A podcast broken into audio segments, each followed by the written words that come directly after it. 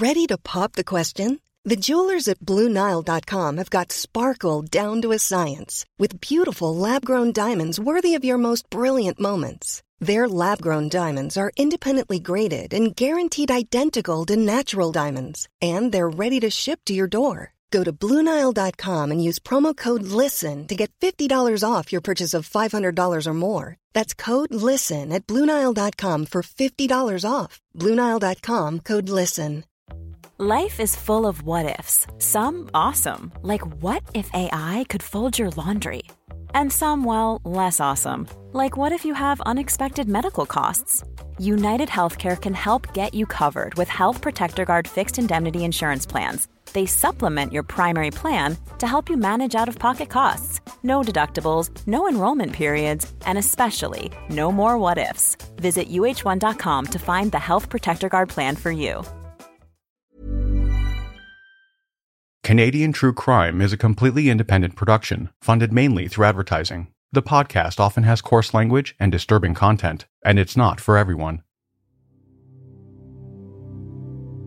Situated on the east side of Vancouver Island, British Columbia, is Nanaimo, a vibrant harbour city set between the water and the hills. It's a busy transportation hub that about 90,000 residents call home.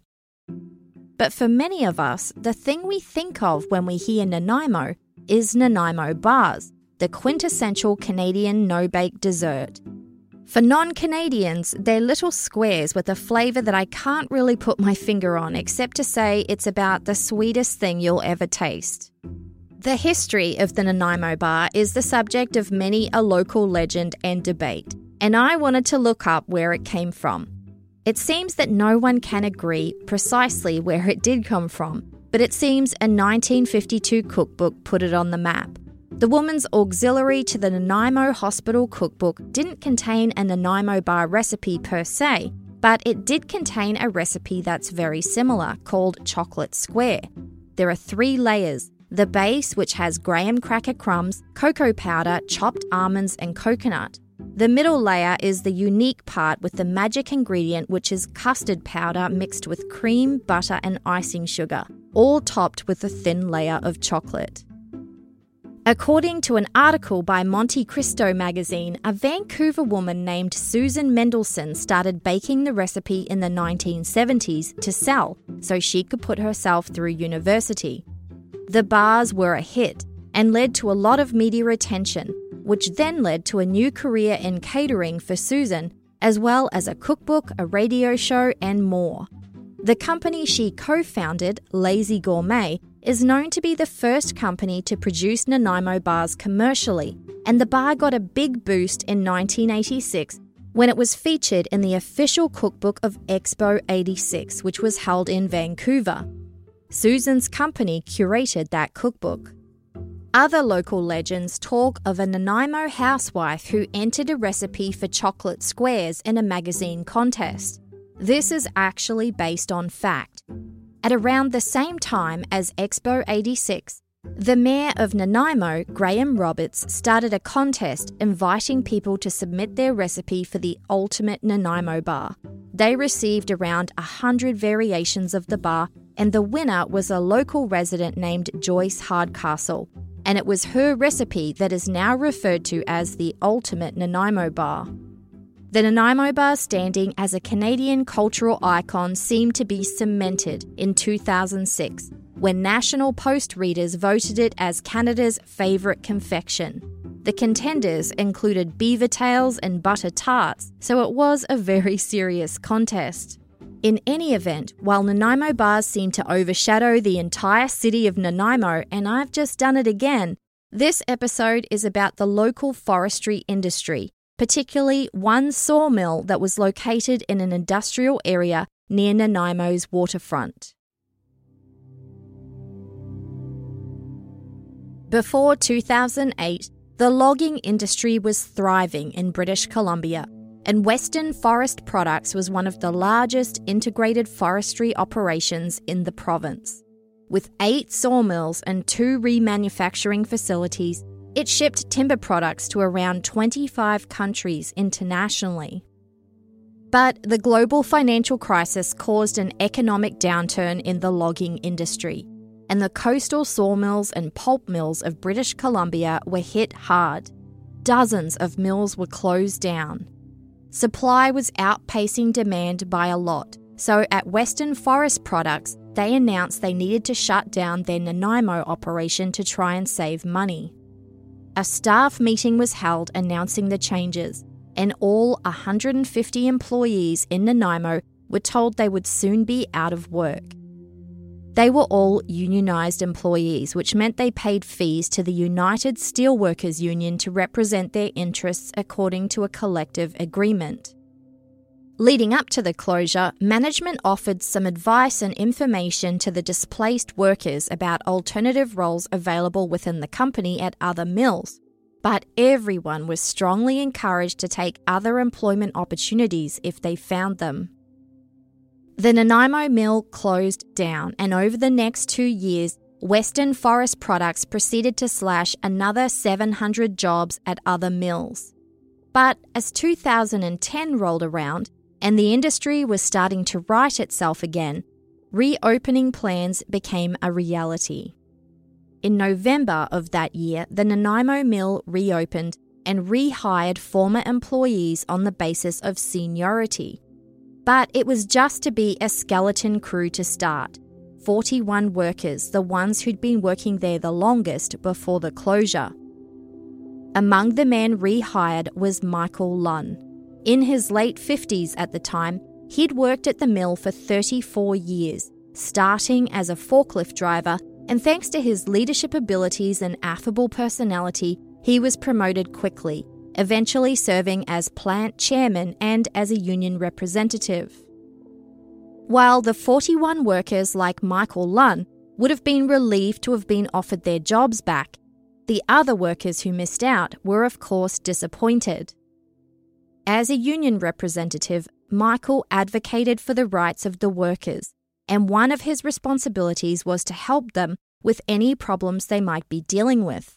And at the time, since less than a third had been rehired when the Nanaimo mill reopened, there was quite a bit of tension. One of the workers that had not been rehired wanted to file a grievance he believed that the mill had not followed the rules of their collective agreement when deciding who to bring back, who was the most senior, and Michael Lunn helped him file a grievance.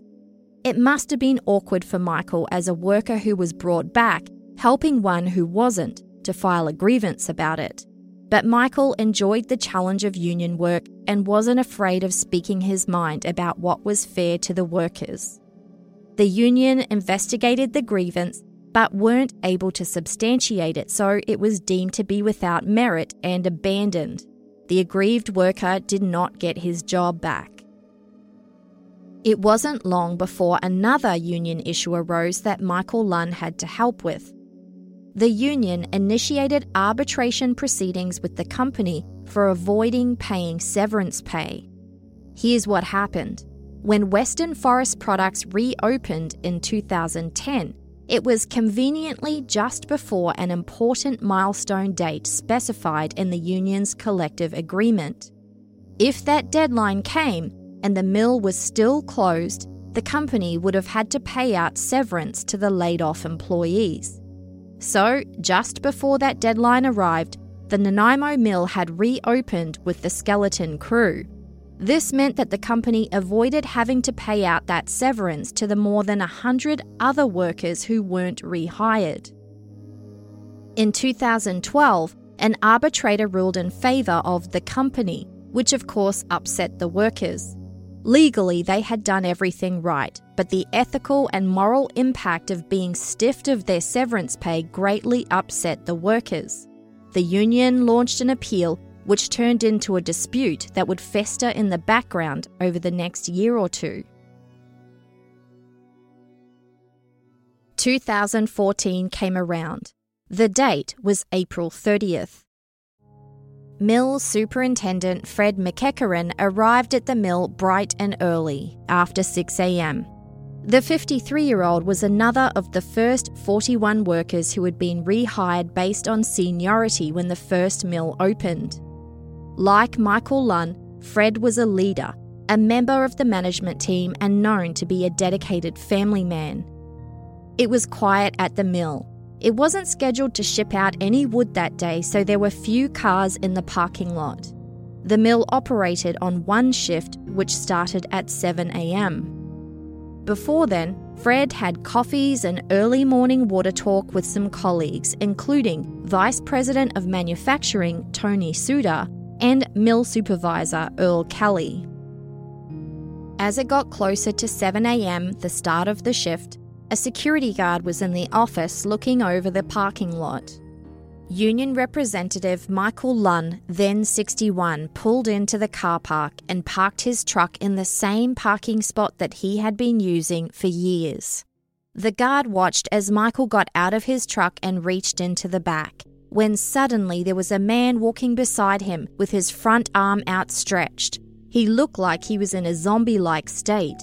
For a split second, the security guard watched, trying to make out who the man was and what he was doing when all of a sudden there was a loud explosion. The security guard fell to the ground to be safe. Then, a minute or so later, he got up to find that Michael Lunn had fallen to the ground, motionless, and he seemed to be seriously injured. And the man walking behind him was gone. The security guard realized that the explosion he heard was actually a gunshot, and the outstretched arm was actually a gun. The guard ran towards the main office to warn people there was an active shooter on the premises.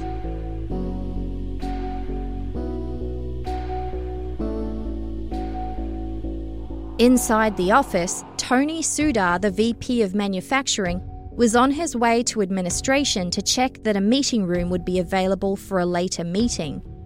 All of a sudden, he heard a bang and felt a rush of air past his face.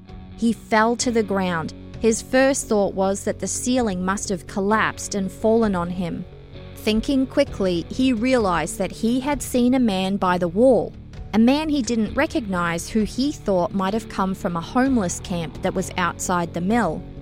But as Tony regained his composure, he realized that the man he saw had actually been holding a gun, and that rush of air he felt must have been a gunshot. The man had shot Tony in the face. He was bleeding and didn't know what to do, but just then the gunman appeared again and started running towards him, so his decision was made. Tony ran out of the office and out of the building and slid among a pile of lumber just outside the front entrance. Once there, carefully hidden, he peered through the gaps in the wood to see if he could see where the gunman was. But the gunman did not follow him. Tony saw two employees and yelled out at them, but they didn't hear. He decided to make a run for it, yelling at them to call the police. By this time, a number of other workers had run out of the mill after thinking they'd heard a gas tank explosion and saw Tony with blood streaming down his face. He was taken to the first aid room for preliminary treatment, where he immediately called his wife to tell her what had happened that he'd been shot in the face. Quote, There's a guy with a gun inside. I'm okay, but my friends might not be so lucky. In the main building, Mill Superintendent Fred McEachern was in the office of Production Coordinator Earl Kelly. Mill Manager Andy Vanger was there too for an early morning meeting. They had no idea there was an active shooter on the premises. According to court documents, from behind his desk, Earl suddenly saw movement in the hallway outside, and then what appeared to be a gun barrel inching out from the door frame towards where Fred was standing with his back to the door. Before Earl had time to process what was happening, there was a bang and Fred was shot in the back. As Earl dove for cover behind his desk, the gun fired again, shooting him in the back too. A scuffle then ensued, where Fred, suffering a serious injury, was somehow able to pick up a chair, which he hit the gunman over the head with, and then the manager, Andy Vanger, seized the opportunity and wrestled him to the ground. At that exact time, the security guard arrived to find Fred and Earl with serious injuries, and Andrew yelling to call 911 as he pinned the gunman to the ground. The RCMP were quick to take action and arrived within three minutes to a scene of chaos. In the car park, one officer, the security guard, and others were now trying to administer first aid to Michael Lunn. The 61 year old had been shot from behind. The bullet went through his right arm and chest, his lung had collapsed, and the gunman had left him to bleed out in the parking lot. Michael passed away from his injuries at the scene, leaving behind his wife of 44 years, Marlene, their three children, and even more grandchildren.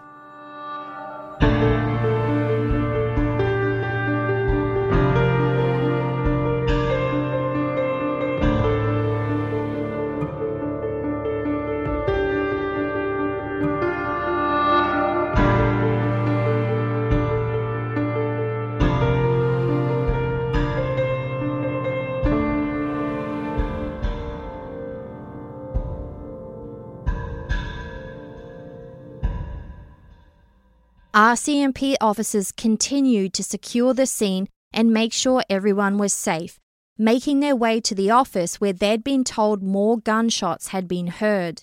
At this point, they didn't know where the gunman was at, but they soon found a scene in Earl Kelly's office that gave them all the answers they needed. There was a man, clearly the gunman, just sitting there, subdued and emotionless, with a sawn off shotgun almost waiting to be arrested and they found two seriously injured and bleeding men who needed immediate medical attention. Earl Kelly was airlifted to hospital in Victoria for emergency surgery. But Fred McEachern died of his injuries just over an hour after he'd been shot, leaving behind his wife of 25 years, Lorraine, and their two adult children. Despite suffering serious injuries to his right diaphragm, liver, and intestine, as well as internal bleeding, Fred's last act was to muster the energy to pick up that chair and stop the gunman from doing any more damage.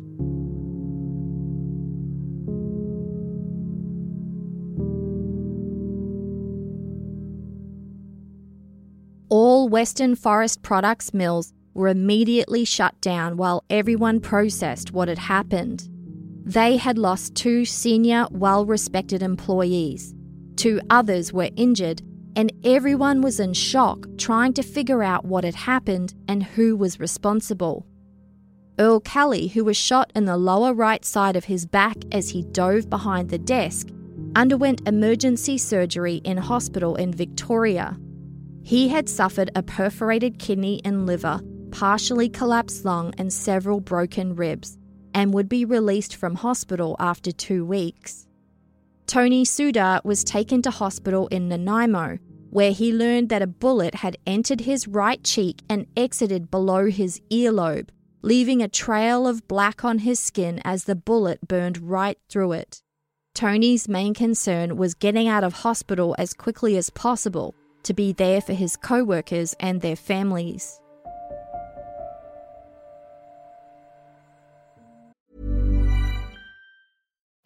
Life is full of what ifs, some awesome, like what if AI could fold your laundry? And some, well, less awesome, like what if you have unexpected medical costs? United Healthcare can help get you covered with Health Protector Guard fixed indemnity insurance plans. They supplement your primary plan to help you manage out of pocket costs. No deductibles, no enrollment periods, and especially no more what ifs. Visit uh1.com to find the Health Protector Guard plan for you. A lot can happen in the next three years. Like a chatbot may be your new best friend. But what won't change? Needing health insurance. United Healthcare Tri Term Medical Plans are available for these changing times. Underwritten by Golden Rule Insurance Company, they offer budget friendly, flexible coverage for people who are in between jobs or missed open enrollment. The plans last nearly three years in some states, with access to a nationwide network of doctors and hospitals. So, for whatever tomorrow brings, United Healthcare Tri Term Medical Plans may be for you. Learn more at uh1.com. Every day in America, 60 million packages are delivered, but we don't always know what's inside. He bent down to pick the package up. That's when the device detonated. Danger is everywhere, and no one is safe in Austin, Texas. as law enforcement hunts a serial bomber for 19 days. From Sony Music Entertainment, Campside Media, and Pegalo Pictures, this is Witnessed 19 Days. Subscribe on Apple Podcasts to binge all episodes or listen weekly wherever you get your podcasts.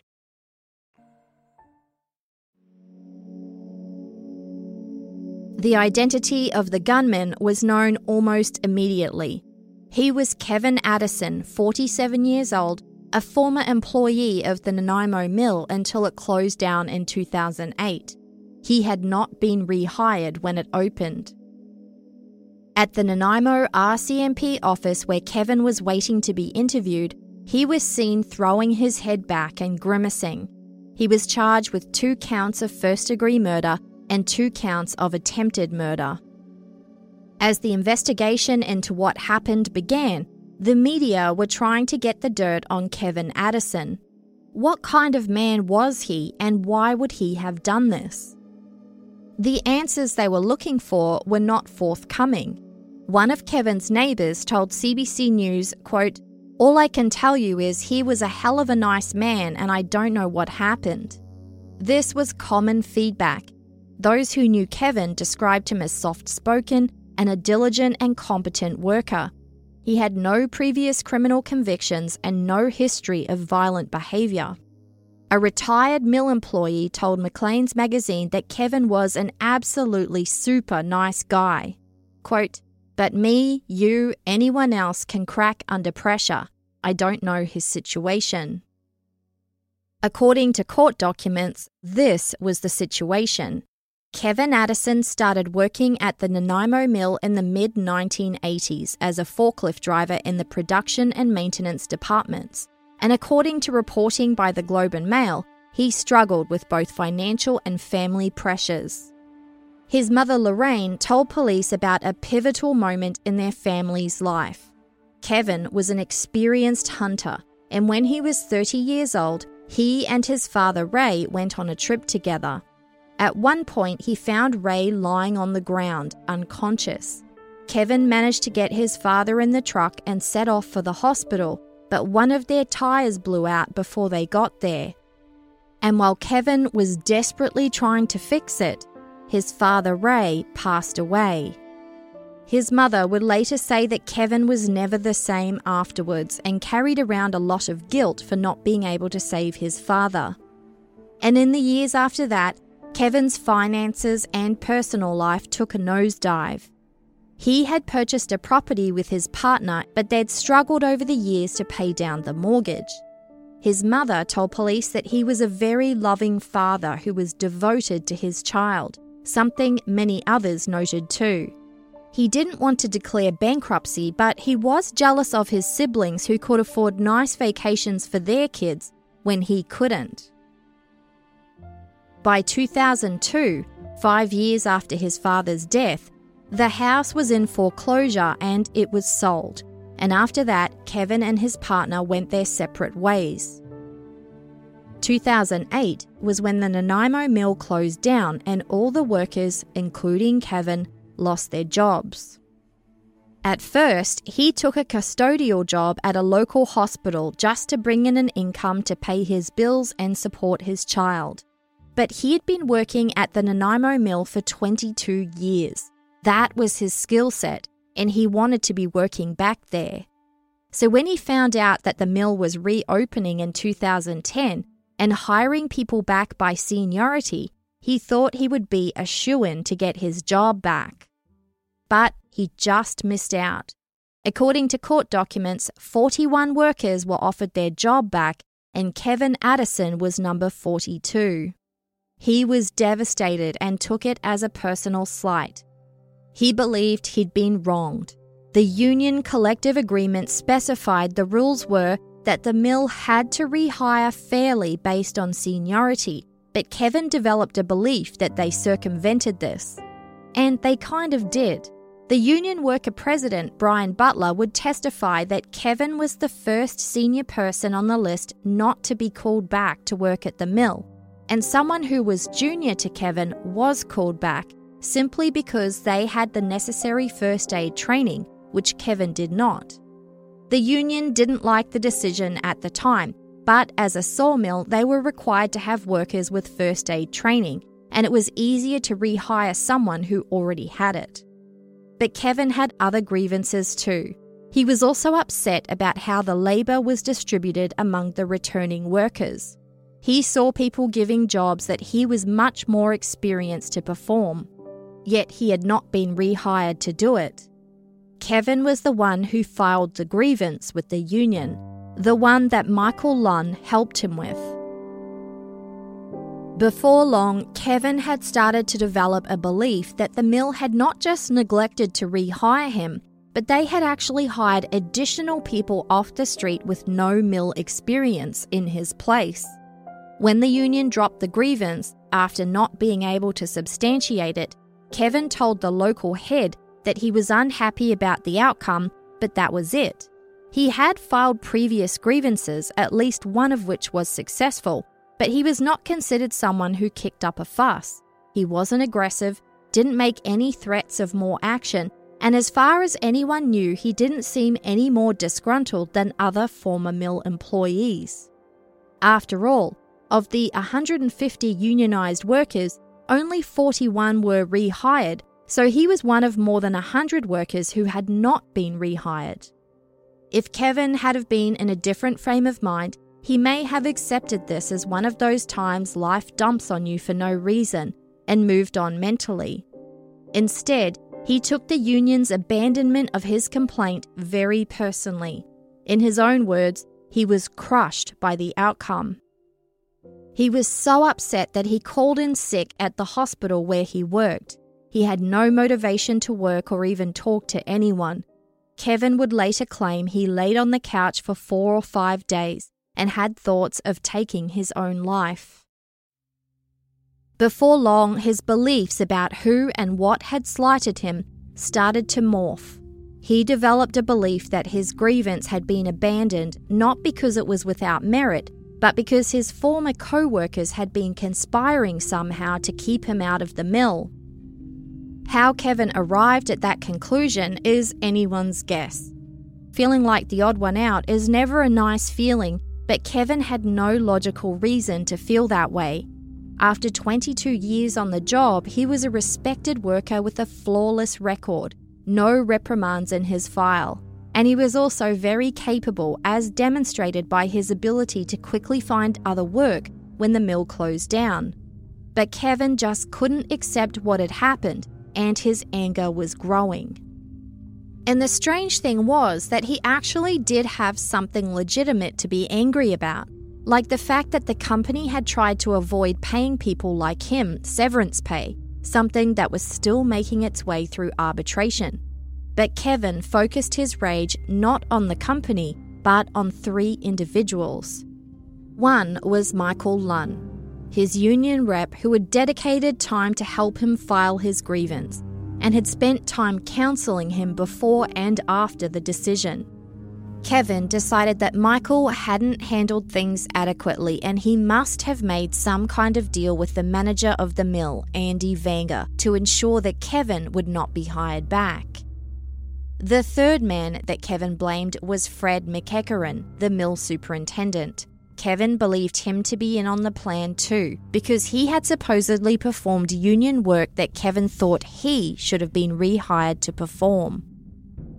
To Kevin, it was all a big conspiracy to keep him out. But no one knew he was harbouring these feelings because he kept it all to himself, at least for a while. In 2013, the year before the shooting, Kevin decided it was time to leave the hospital and get back into milling. So he took a job with another milling company in Fort St. James. After a time, Western Forest Products announced they were employing at another sawmill, Ladysmith, so Kevin applied for a job there and got it. It was reportedly a more junior role than his experience warranted, and with less money. He still wanted to be back at the Nanaimo mill. In 2013, the arbitration proceedings for the severance pay avoidance complaint was delayed. And at around the same time, Kevin's friends, family, and co workers saw his state of mind go rapidly downhill. He started to exhibit classic signs of clinical depression. His mother Lorraine would say that at Christmas of 2013, he was very low. He was weeping uncontrollably and refused to answer his phone or even come out of his house. By mid January 2014, Kevin visited his doctor to ask for help. Depression was something that ran in their family, with multiple generations affected by the mental illness, so it wasn't something that came out of nowhere. His doctor noted that he was tearful and upset, as he said he'd been feeling depressed ever since the Nanaimo mill reopened, which was by that point more than three years earlier. Kevin described more of his symptoms. He was starting to withdraw socially, was having trouble talking to people, didn't want to go out, and was struggling to go to work. As for the cause of all this, Kevin told the doctor that his union hadn't backed him up in lodging his grievance, and it still stung.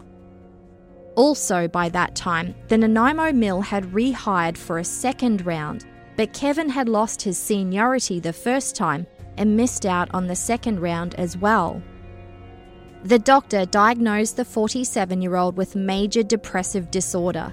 He was prescribed a starting dose of an antidepressant and told to come back for a follow up appointment in a few weeks to see how he felt.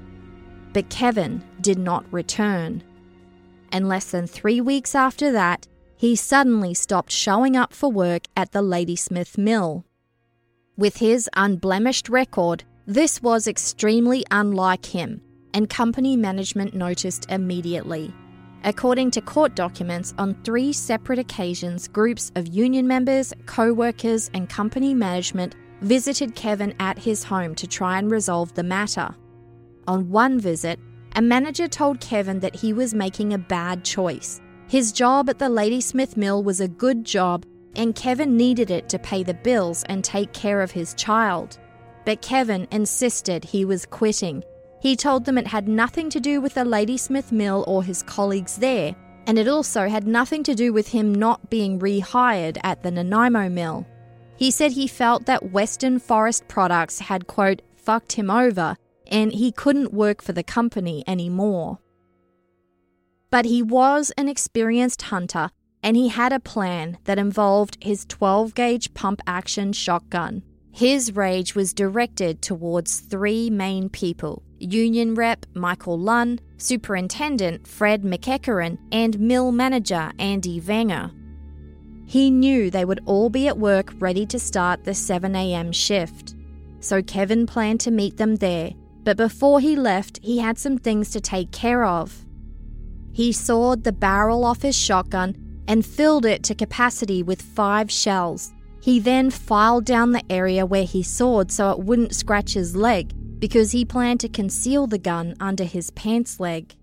He cut a hole in the front pocket of his jeans and shoved the gun into it so it rested hidden against his leg as he walked. He then walked the short distance to the Nanaimo sawmill, walking into the parking lot just before 7am, just as 61 year old Michael Lunn was pulling in too. Michael was looking to retire in the next 12 months. He and his wife Marlene had been married for 44 years and were very much looking forward to starting retirement with travelling and camping and just enjoying life. But they would never get to realise that dream. As Michael got out of the truck from the same spot he always parked in, he had no idea that Kevin was approaching him from behind just six feet away when he fired the gun. Kevin left Michael to die to bleed out in the car park and calmly made his way to the administration office. When he entered, the first person he saw there was Tony Sudar. Kevin had no grievance with Tony. In fact, he didn't even know him at all, but he shot him in the face anyway. Then he left to find Fred McEachern and Andy Vanger. He found them in Earl Kelly's office having an early morning meeting. Fred's 25 year wedding anniversary was coming up, and in just five days, he and his wife Lorraine were flying to Las Vegas with friends. They wanted nothing more than to celebrate by watching the sunrise over the Grand Canyon. But Kevin Addison put an end to that when he raised his rifle and shot Fred in the back, just as he did with Michael Lunn before any of them knew what had happened. As for Earl Kelly, Kevin also had no idea who he was but shot him anyway as he dived under his desk. Andy Vanger, the third individual on Kevin's hit list, was the only one of the three who survived. The next day, the RCMP conducted a search of Kevin Addison's house for any evidence of planning and intent. They found multiple collection notices, pay stubs, telephone bills, and black electrical tape. In a bedroom, they found a rifle case, ammunition, and the part of the gun barrel that had been sawn off. There was also a broken hacksaw blade nearby. There was a gun safe covered with a blanket and inside they found nine firearms including bolt action rifles, a 22 caliber rifle, lever action rifles, shotguns and more ammunition. That same day, Kevin Addison's family issued a statement to reporters saying that they were saddened and devastated by the events that took place. The families of Michael Lunn and Fred McEachern released statements too. Fred's family thanked the community for their overwhelming support and asked for privacy. His co workers described him as a dedicated family man, passionate hockey player, and coach. He never missed a game and often went straight to the rink after work with sawdust still on his shoulders. Michael Lunn's wife Marlene told the Nanaimo Bulletin that he was always positive and ready to do whatever it took to make people happy. Quote, Michael never held a grudge. It's just not in our vocabulary. She also said she felt for Kevin Addison's family. Michael had obviously helped Kevin in previous years with his grievance and had counselled him afterwards, but, quote, anger's not going to change anything. Hundreds of people gathered at the memorial services for Michael Lunn and Fred McEachern. Bagpipes played at Fred's funeral, and a display was set up to honour him with a hard hat, work gloves, and a hockey stick. His obituary described him as someone who made friends everywhere he went, and while he took a practical approach to life, he never lost sight of the fun parts. At Michael Lunn's funeral, there was a sea of red, his favourite colour, and he was remembered for his infectious sense of humour and jolly personality. Michael loved his forklift, and for more than 20 years he played the part of Santa at the Christmas party.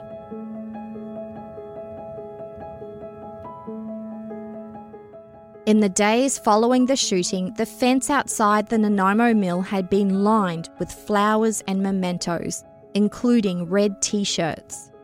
The red shirts had major significance because Michael always wore a red shirt. His daughter Marcy had written on one of the t shirts hanging from the fence that he was the best father a daughter could ever ask for. But the incident that took his life didn't appear to be the first time that Michael had experienced workplace violence. A friend of his told CBC News that he experienced some violence and resulting trauma early in his forest industry career, and quote, recognize that the frustrations of people can have some pretty devastating effects.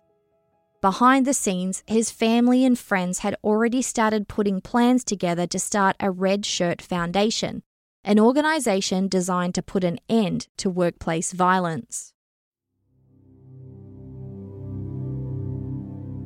The Nanaimo mill reopened a week after the shooting with flags remaining at half mast. Workers had been advised that they could return to work when they felt ready, and counselling was available on site. The mill had also increased security measures in place to ease everyone's minds. The shooting was a big deal to local residents in Nanaimo and beyond. Then Premier of BC, Christy Clark, said in a speech to the legislature that this kind of tragedy is almost unknown in British Columbia. Quote, most of us here today cannot imagine what the victims and their families must be going through. The Nanaimo Mill was such a large part of the community that most people in the area knew someone who either worked there or used to work there. They were terrified, and the question of workplace safety was on everyone's minds. A 2004 Statistics Canada study found that there were at least 350,000 cases of workplace violence each year in Canada, and that number was likely underrepresented since many incidents of workplace violence aren't reported. Also, one of the many factors that increase the risk of workplace violence is periods of intense organisational change, like strikes or layoffs. So, when the company first closed the Nanaimo mill and then two years later chose to reopen with the skeleton crew, what procedures did they have in place to protect current employees? And were there other ex employees out there waiting to do something similar? Edward Taylor, an expert in workplace grievances and violence and director of the School of Social Work at the University of BC, was quoted by the Vancouver Sun saying that a common theme in shootings like this is when someone feels wronged and, in their own minds, they're denied the justice they feel they're owed. And while there's an assumption that shootings like these happen when the perpetrator just snaps and starts shooting indiscriminately, Taylor said this almost never happens. It most frequently escalates over time. Quote, it's usually a process that starts out with belief systems that become obsessions that lead to a feeling that I'm owed the right of reprisal for this. The Vancouver Sun also quoted Heather McKenzie, lawyer and founder of the Integrity Group that helps prevent violence in the workplace. She said that when companies do mass layoffs, it needs to be thoughtful, and the ones who do it right have, quote, thought things through and are able to offer support, structure, and severance in a way that's as helpful as possible, is dignified, and allows somebody to leave with their head held high. Four months after the shooting, the union dispute over severance pay avoidance was settled, with Western Forest Products agreeing to pay out 1.2 million, which would be split between eligible employees from two mills. The press reported that Kevin Addison could be entitled to a share of that, but a union representative told the Canadian press that it was too early to say for sure. In October of 2014, not even two months later, the company announced that the Nanaimo mill would be closed permanently so they could reduce costs and focus on ramping up productions at their other mills. Nanaimo employees were offered jobs at other mills, and there were severance packages available for those who didn't want to move. The Nanaimo mill would be demolished three years later.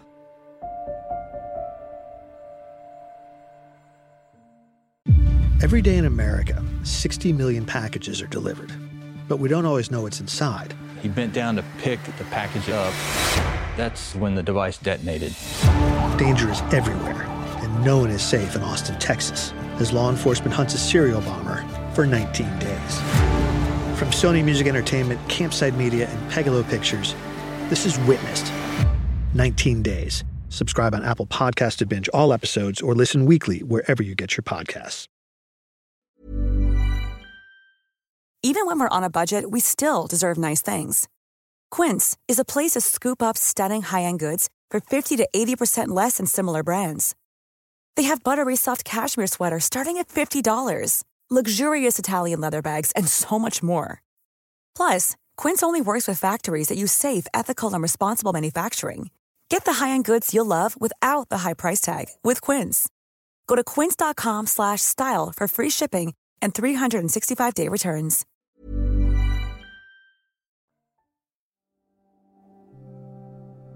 In September of 2016, Kevin Addison pleaded not guilty to all charges, including the first degree murders of Michael Lunn and Fred McEachern and the attempted murders of Earl Kelly and Tony Sudar. If convicted, he was facing a mandatory sentence of life in prison with no parole for 25 years. At trial, Kevin's defense was that he had no intention of killing anyone and the crime was not premeditated.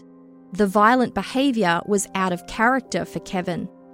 His lawyer told the court that there was little doubt that Kevin fired the gun, but the attack resulted from his depression.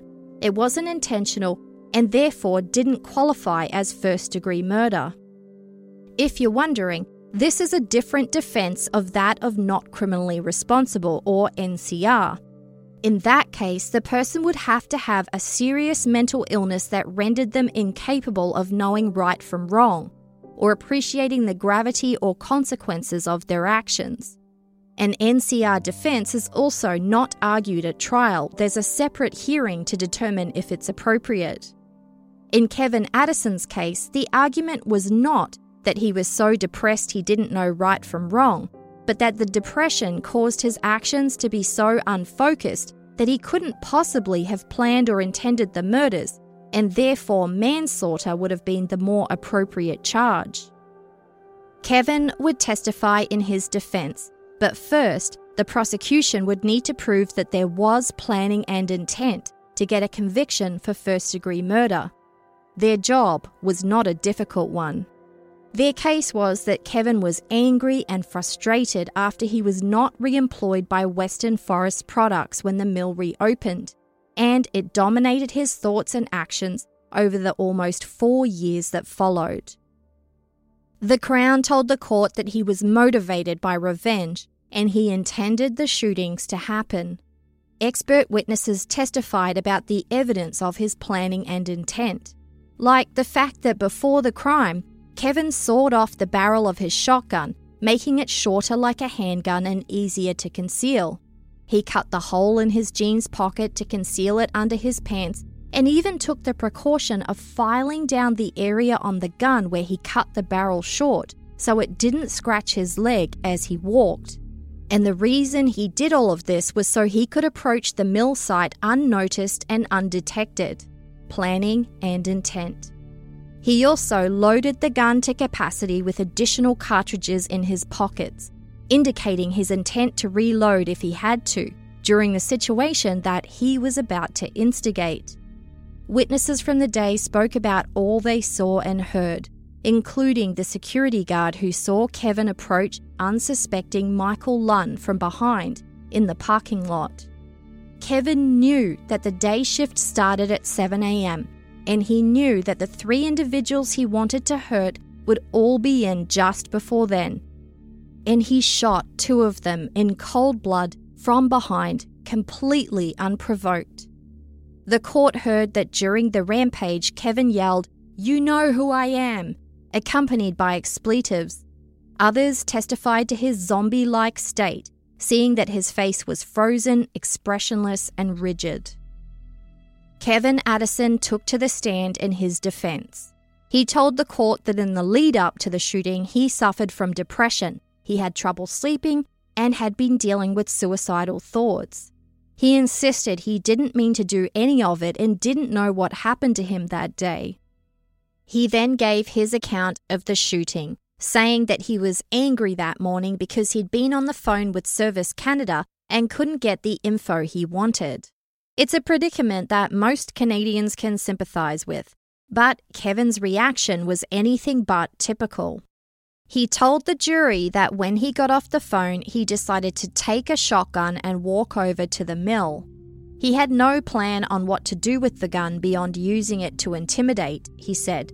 But his first thought was to confront Andy Vanger and force the mill manager to explain why he'd ruined his career.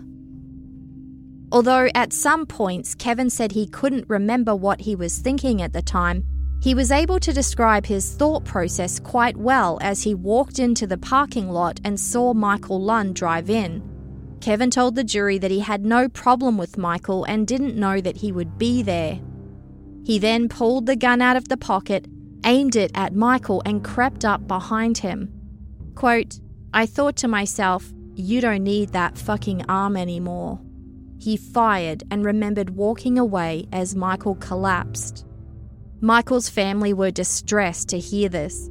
His daughter Marcy would say it was hard hearing the way he described looking at her father, shooting him, and then watching him fall to the ground.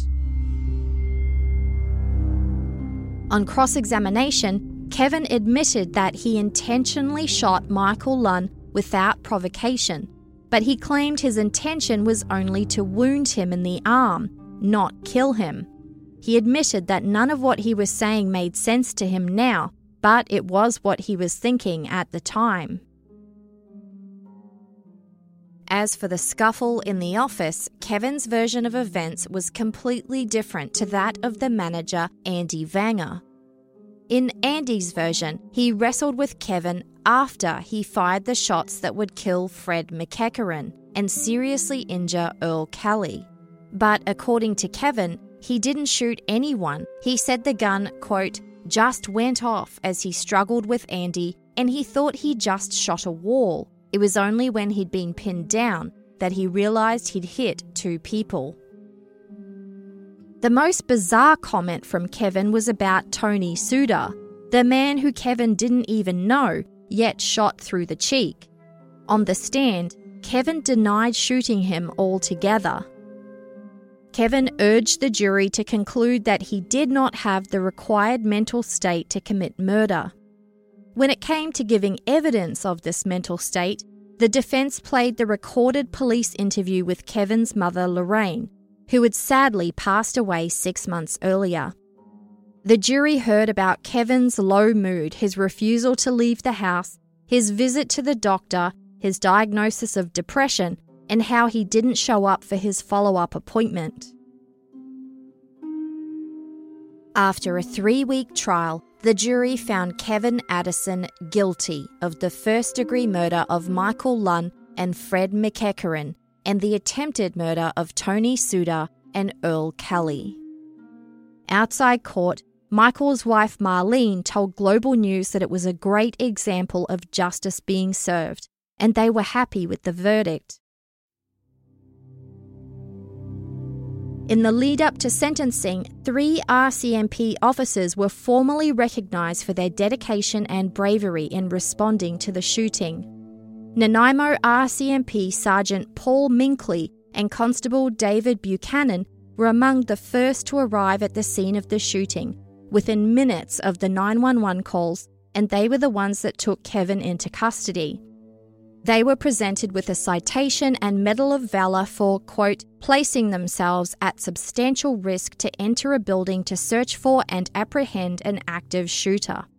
Another officer, Constable Michael Gibson, was presented with an award of meritorious service for his efforts in giving first aid to the victims of the shooting. The sentencing hearing was held in December of 2016, and there were more than a dozen victim impact statements. Michael Lunn's widow, Marlene, said she missed his bear hugs and his booming voice. She compared her husband to the hub of a bicycle tyre that held all the spokes together. When the hub was removed, the spokes went flying everywhere. Marlene was sad that their grandkids would miss out on the person that their grandfather was and that Michael will miss out on walking his own daughter down the aisle at her wedding. Marlene then addressed Kevin directly, telling him that his actions had changed so many lives, including his own. Lorraine McEachern said her husband Fred was a gentle soul and described an emptiness that she feels will never truly heal. They were just days from leaving on their 25th wedding anniversary trip their daughter and son will miss out on having their father at their weddings, and any grandchildren they have will not get to know their grandfather. She told Kevin that he has taken away so much from so many people. Other victim impact statements spoke about how Nanaimo had lost its innocence that day, and now every loud bang reminds them of what happened.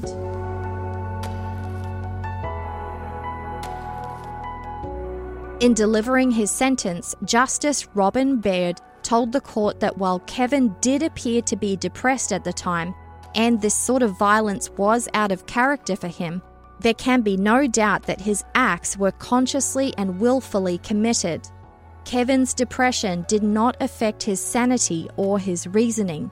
Quote, Mr. Addison's own testimony made it perfectly clear to the contrary that he was not suffering from delusions or acting involuntarily. He was not incapable of appreciating the nature and quality of his acts, nor was he deprived of his ability to know right from wrong. everything that happened was at odds with Mr. Addison's claims of disordered thinking. The judge described the shooting as an ambush in the workplace where people were going about their daily affairs. Kevin Addison was an experienced hunter and well acquainted with the damage that his shotgun would cause. He knew exactly what he was doing and why, and his actions were precise, calculated, cold, determined, and merciless. Quote, the fact that Mr. Addison's violent rampage did not result in four counts of first degree murder has everything to do with luck and good fortune, and precisely nothing to do with any restraint or forbearance on his part. For the two charges of first degree murder and two charges of attempted murder, Kevin Addison was given four life sentences to be served concurrently or at the same time with no parole for 25 years. Justice Baird told Kevin he was 47 years old at arrest and he's going to be 72 years old when he will first be eligible for parole. Quote, All of your remaining productive, healthy, and useful years you have sent up the spout by your inability to overcome a workplace setback, which to the rest of us, in the scheme of things, seems pretty minor. Kevin was also required to provide a DNA sample and is barred for owning firearms for life. When asked if he had anything to say, he declined to address the court. The Red Shirt Foundation was established by Michael Lunn's family and friends with the mandate to move pain to purpose. The foundation was quick to organise fundraising activities, including Red Shirt Foundation Walks, where money raised was going to be put into research and education to prevent workplace violence. In partnership with Western Forest Products, United Steelworkers Union, and WorkSafe BC, the Red Shirt Foundation funded a research study into workplace violence across seven prominent sawmills in British Columbia. More than 350 mill employees participated in the study, which also included interviews and focus groups. The resulting report was released by the Red Shirt Foundation in 2018, with findings that verbal abuse, swearing, bullying, and demeaning and discriminatory actions were commonplace in mills. So too were threats of violence, threatening emails, being pushed, shoved, or punched, sexual harassment, and suicidal thoughts. And when it came to reporting, 27% said they wouldn't report abusive behaviour because they feared negative repercussions from management or co workers, and also they felt that no one would actually do anything about it. The report included the further concern that 28% of respondents knew of a situation at their sawmill that could potentially lead to violent actions. When asked what the main drivers of workplace violence were, respondents identified conflicts between employees, workplace stresses, poor communication, and general lack of trust, worker to worker violence, plus a host of issues ranging from job dissatisfaction, personal difficulties, emotional problems, substance use disorder, and mental illness. Additionally, workplace changes and the constant pressure to produce, combined with the impact of not having job security, all compound the risk for workplace violence. The report provided practical recommendations for how workplace violence can be reduced or prevented. To promote a culture of trust and safety, there were some things that needed to be prioritised again, like the reinstatement of coffee breaks which are often discouraged by management in pursuit of perceived higher productivity. But you can't work humans to the bone. Not only do they require time to rest, but coffee breaks are used for important conversations, including brainstorming how to solve problems on the floor. It was also recommended that positions be reviewed. Some were overloaded, others were prone to boredom, and there needed to be more of a balance. The report also recommended establishing a zero tolerance policy on workplace violence, with clearly defined protocols and policies, joint safety committees, and more education for management and employees about alternative avenues for dispute resolution. That was 2018. In 2019, there was a serious labour dispute between Western Forest Products and the union. They couldn't reach an agreement, and almost 3,000 workers went on strike, shuttering the operations. According to CTV News, the union's grievances included unsafe conditions and expectations, including the grueling way the shifts were arranged, which resulted in fatigued workers and safety issues, not to mention a negative impact on their families. Other complaints included wages, vacation allotments, pensions, and an arbitrary drug and alcohol policy. The workers were on strike without an income for months, with a dispute bringing economic devastation and hardship to the area. Families relied on food banks and help from volunteer groups. Properties were foreclosed. Mayors on Vancouver Island rallied together to beg the company and union to reach an agreement before the damage to the community became irreversible. The strike ended in February of 2020 after nearly eight months, with Union President Brian Butler telling CBC News that while they'd made ground in improving conditions for the workers, there was still some anger toward the company over some issues. For example, Western Forest Products would not budge on those dangerous alternate and split shifts, citing profitability issues. But the union did achieve the first step of gaining the right for workers to propose other alternative shifts that they feel are safer and equally profitable for the company. Whether the company has actually accepted any of these proposals is unknown.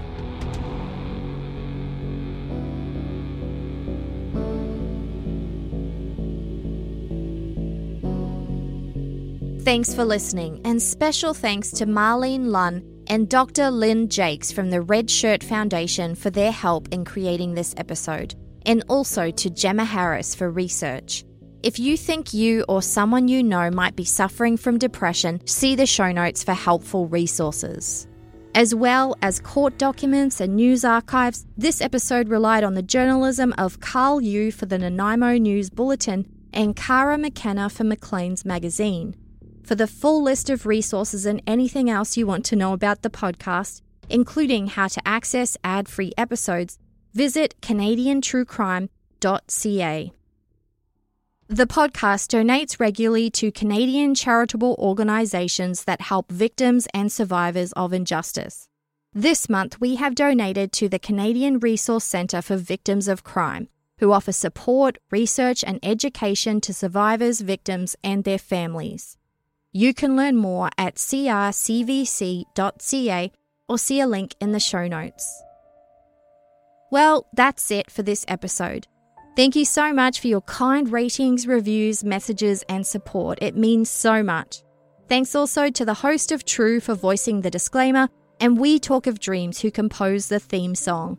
I'll be back soon with a new Canadian true crime story. See you then.